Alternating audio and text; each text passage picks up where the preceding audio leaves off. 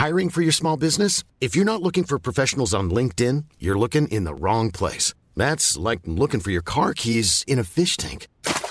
LinkedIn helps you hire professionals you can't find anywhere else, even those who aren't actively searching for a new job but might be open to the perfect role. In a given month, over 70% of LinkedIn users don't even visit other leading job sites. So start looking in the right place. With LinkedIn, you can hire professionals like a professional. Post your free job on linkedin.com slash people today.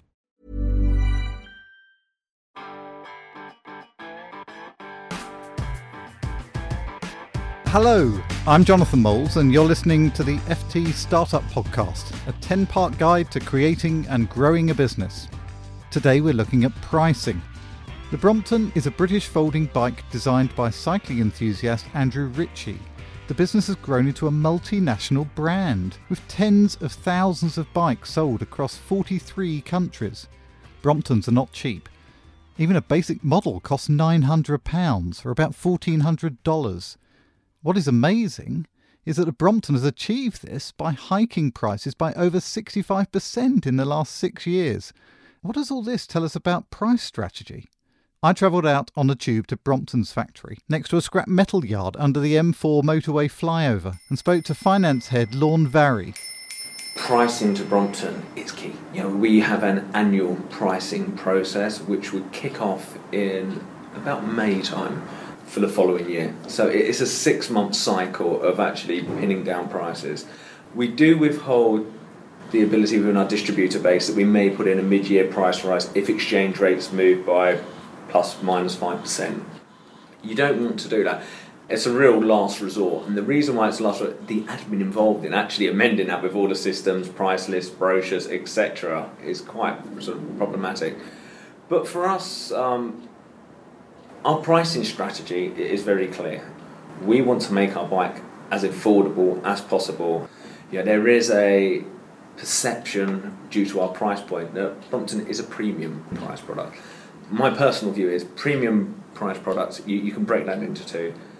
Those companies that artificially put a premium on their price just so they can be niche, see a perception. Or you have a company, like in our case Brompton, where the cost is justified due to the quality involved because you know all of our bikes are handmade. They're made in London. There's a high element of labour that goes into those bikes. Yeah, I think within the cost to manufacture a bicycle for, for us, it's over 25% of that is labour. Paying London wages, highly skilled staff. You know, it's very important that you know we're paying a very good wage rate for, and in return we expect quality output. And really. the bike market is a competitive market. It feels like you're able to maintain price levels. How is that done? We don't go down the route of um, discounting our bikes. We, we think that's quite damaging for the brand itself. And also, you get people then who will hold on and think, well, when's the sale coming up and whatever. Mm. It gives more confidence in our dealer and distributor network that you know, it's not an avenue that we want to actually encourage. Is that an easy thing to do with dealers? Within the UK, it's, it's quite simple. You know, we, we publish our price list. It's very simple to be able to maintain. The problem we face is more global. It's being able to, you know, cross-border selling is an issue sort of for us, and being able to set prices in overseas territories. So we are we've been developing an online ordering system, an online online configurator, and we'll be publishing prices on the web. So if, if a local distributor did decide to actually inflate prices it'll be very clear what the Brompton recommended price is. Within the UK alone, we have the larger motor multiples. You're looking at Action Bikes, Evans, and they pay the same price as the little old lady in Newcastle who's got Yeah. one store. That's very important to us because those smaller independent bike stores, this level of service they can give with maintaining a bike it is very important. to us. Yes. So it's it's one standard pricing model that we have. I suppose the thing is, for a lot of people, they look at price and they obviously, in the sense, you want to give the best value hmm. out of it. But a price for a product can do so much more when it is at a certain hmm. level. And, and we've seen this in the bike industry Yeah. in general, I hmm. suppose, that you've seen quality brands come through that charge a lot more than people used to pay Yeah. for bikes. With regard to you, you touched on enhancing brand, and for us, brand much to my marketing director dismay, I, I, hold no value associated against the brand, and I think you'd be ill-advised to be chasing your brand around a brand enhancement. We focus on quality. It's purely about innovation, quality, rider experience. If you get that right, the brand takes care of itself. So branding in pricing, yes, it's done. Without a shadow of a doubt, there are companies who will perceive that their brand will be an enhanced sort of entity with the fact that they've got a 20% premium over their nearest competitor. That's not how we look upon it. Branding forms no part of our pricing process sort of whatsoever. The price of Brompton's has gone up in the last sort of eight or so years. For the M3L, yeah. you had a, a, it's a sort of 60% increase over sort of eight years. Mm. That's quite an achievement that you're able to do that mm. while still selling bikes. Yes, if you look over a longer period, the cost of our basic models, or the M3Ls, the more um, mass market, well, not quite mass market, but the, yeah, not niche premium end, they have seen significant price rises. But you have to take it back. In 2005, that was when I would say we had stable margins. It was all going great. And then between 2005 to 2010, our margins were declining, declining, declining, declining. And why was that? twofold increased costs, but you could split that into two. Better performance on the bike costs money. With new features actually on the bike, it's costing right. money. Supplier cost increases have been approximately 5% year on year. But around that period, we were putting in 2% price increases because we didn't have confidence to be able to actually put in what we thought the price increase should be. Yeah. So between 2005 and 2010, our gross margin dropped by 10%. You know, it was mm. really concerning. I joined the company in 2009, so first year was just untangling all of these figures and gross margin issues. So we then had a period of 2010 to 2013 where price rises were more significant, at margin levels the way they were, we had to recover. Yeah. So between 2010 to 2013, we put in annual price rises that we had to actually put in, whilst at the same token, particularly in the latter years of that period, we were working on efficiencies internally. Right. Now, those efficiencies have now come to fruition, and what that's meant is 2014 price rise was 2.6% when inflation was running at 2.8%. Yeah. The 2015 model, the price rise on an M3L is 0.5%, and we set that when inflation was running at 1.8%. Do we feel a price rise from one year to the next of 5% would affect our forward order book? No. But when you're doing it three years in a row, then that's when it starts to impact your forward order book. And what effect did it have over that period? Because these were tough years uh, for the economy in general. exactly. But actually, as much as they were tough years for the economy in general, a lot of people were ditching their second car and reverting to cycling. Right. So we actually didn't notice uh, much of a, a downturn. To be we were actually quite buoyant through that period. But what was clear to us is it was not sustainable. We do not want to have a, a niche product. It's Brompton's all about being available to all, and we needed to work harder internally on getting you know, costs under control. For a different perspective on pricing, I went to see Gerard Burke, a visiting fellow at Cass Business School in London, who is a firm believer in the use of pricing as a marketing tool. Pricing is arguably the most powerful financial weapon in any business's arsenal. And interestingly, it's one of the few financial levers over which you have complete control. You can set your price. When setting the price, I'd suggest that there are three main considerations. Firstly, what are your competition charging?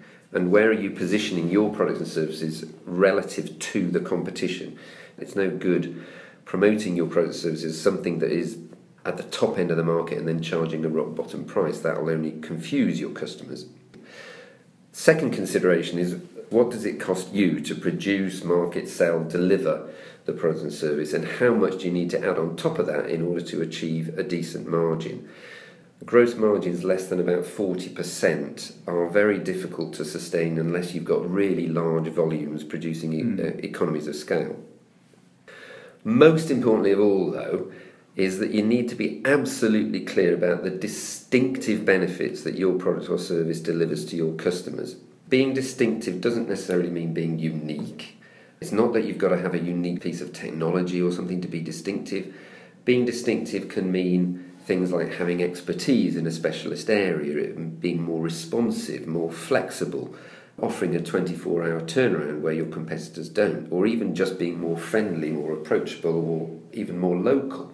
Whatever it is that makes your product and service distinctive, the acid test is whether your customers are prepared to pay for that distinctiveness. If they are, then it's a benefit to them and they value it. Now, if you're not sure, the easy thing to do is to go and ask your existing customers. So, identify your top customers, go and have a chat with them, ask them about why they buy from you rather than from your competitors. And very often, when people that we've worked with do that, they come up with some quite surprising answers, which then can influence a lot of things about the way they market, promote, and sell their products and services. You have talked about this idea of raising prices in tough times. Why would that be a smart move? Well, the key thing about price and therefore price changes is that they work on profits, on margins. So if you increase your prices, what you're actually doing is increasing your gross profit margin, right. the difference between what you sell at and what it costs you to deliver it. And if your overheads remain the same when you've increased your prices, then that price increase actually drops straight down to the bottom line and you make more money overall. So if you can sustain a price increase, it's going to affect your profit directly. And that's clearly a great thing to be able to do at any time and especially during tough times. But uh, doesn't that mean that you're going to lose customers? it comes back to this key point about distinctiveness. If your customers truly value those distinctive benefits that your product or service delivers to them, then they will be prepared to pay for it. Of course, if you raise your prices, you may lose some customers. Now, those customers, what they're actually saying by saying we're not prepared to pay the, the increased price is they're actually saying they don't really value those distinctive benefits that your product or service brings as much as you thought they did. So, in fact, those customers who leave you when you increase your prices may well be the ones that are actually costing you more money to service because they're actually looking for a different set of things than the things that you're actually providing. So, there's a sense of price can actually sort the wheat from the chaff. Indeed, yeah. And actually, reducing volume can actually be a good thing because the less volume you have means that the business will be less complex, easier to manage, and you should actually be able to cut some other costs, which therefore increase your margins again even more. And it's actually quite surprising because prices work on profits and margins. Most businesses could increase prices and afford to lose quite a lot of their existing sales and yet still make the same amount of profit. Of course, there's always going to be a limit yeah, and the, the key thing again comes back to this distinctiveness. Where that limit comes is open to experimentation, really. You just have to kind of see how far you can push it before they start objecting. And you can only really do it if you do have that distinctiveness. If you haven't got anything that's distinctive about what you do, then your product or service is going to be commoditized and you're going to end up competing on price. Mm. Yeah? And that's a very difficult place to be unless you're very big and have large volumes. There is an argument in certain circumstances, but they're quite small, where you might argue for a loss leader type mm. approach to pricing. So you cut the price on certain selected products and services in order to attract the customers in to buy other things from you.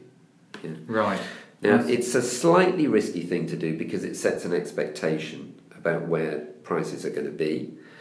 And it only really works if your customers do also buy other things from you on which you can sustain a good price and a good margin. Gerard, thank you very much. And for a final tip from Lorne Vary. I think if you're looking at a price rise, it starts by market research, doing your homework on, you know, look at competitors, what competitors are doing, look at commodity prices if that's relevant. Then, once you decide you are going to put a price rise in, communication is key. You want the communication to come from you. If there's a price rise going in, give notice. Yeah, we publish our new prices around about the end of August for the following year. So we give a quarter's notice, and we'll always have some yeah, a document around it to explain why. It's about integrity of a Brompton. You know, if we are going to put the price of a Brompton up by ten pounds, it's usually because there's some great new features on it that will have an impact on the cost of the bike. but there's a justification for it. Next week, we'll be moving on to a very difficult challenge that many businesses have to face that of failure. In the meantime, don't forget if you have any questions for me or any of the experts I've spoken to, email me at jonathan.moules at ft.com and we'll attempt to answer some of these at the end of the series.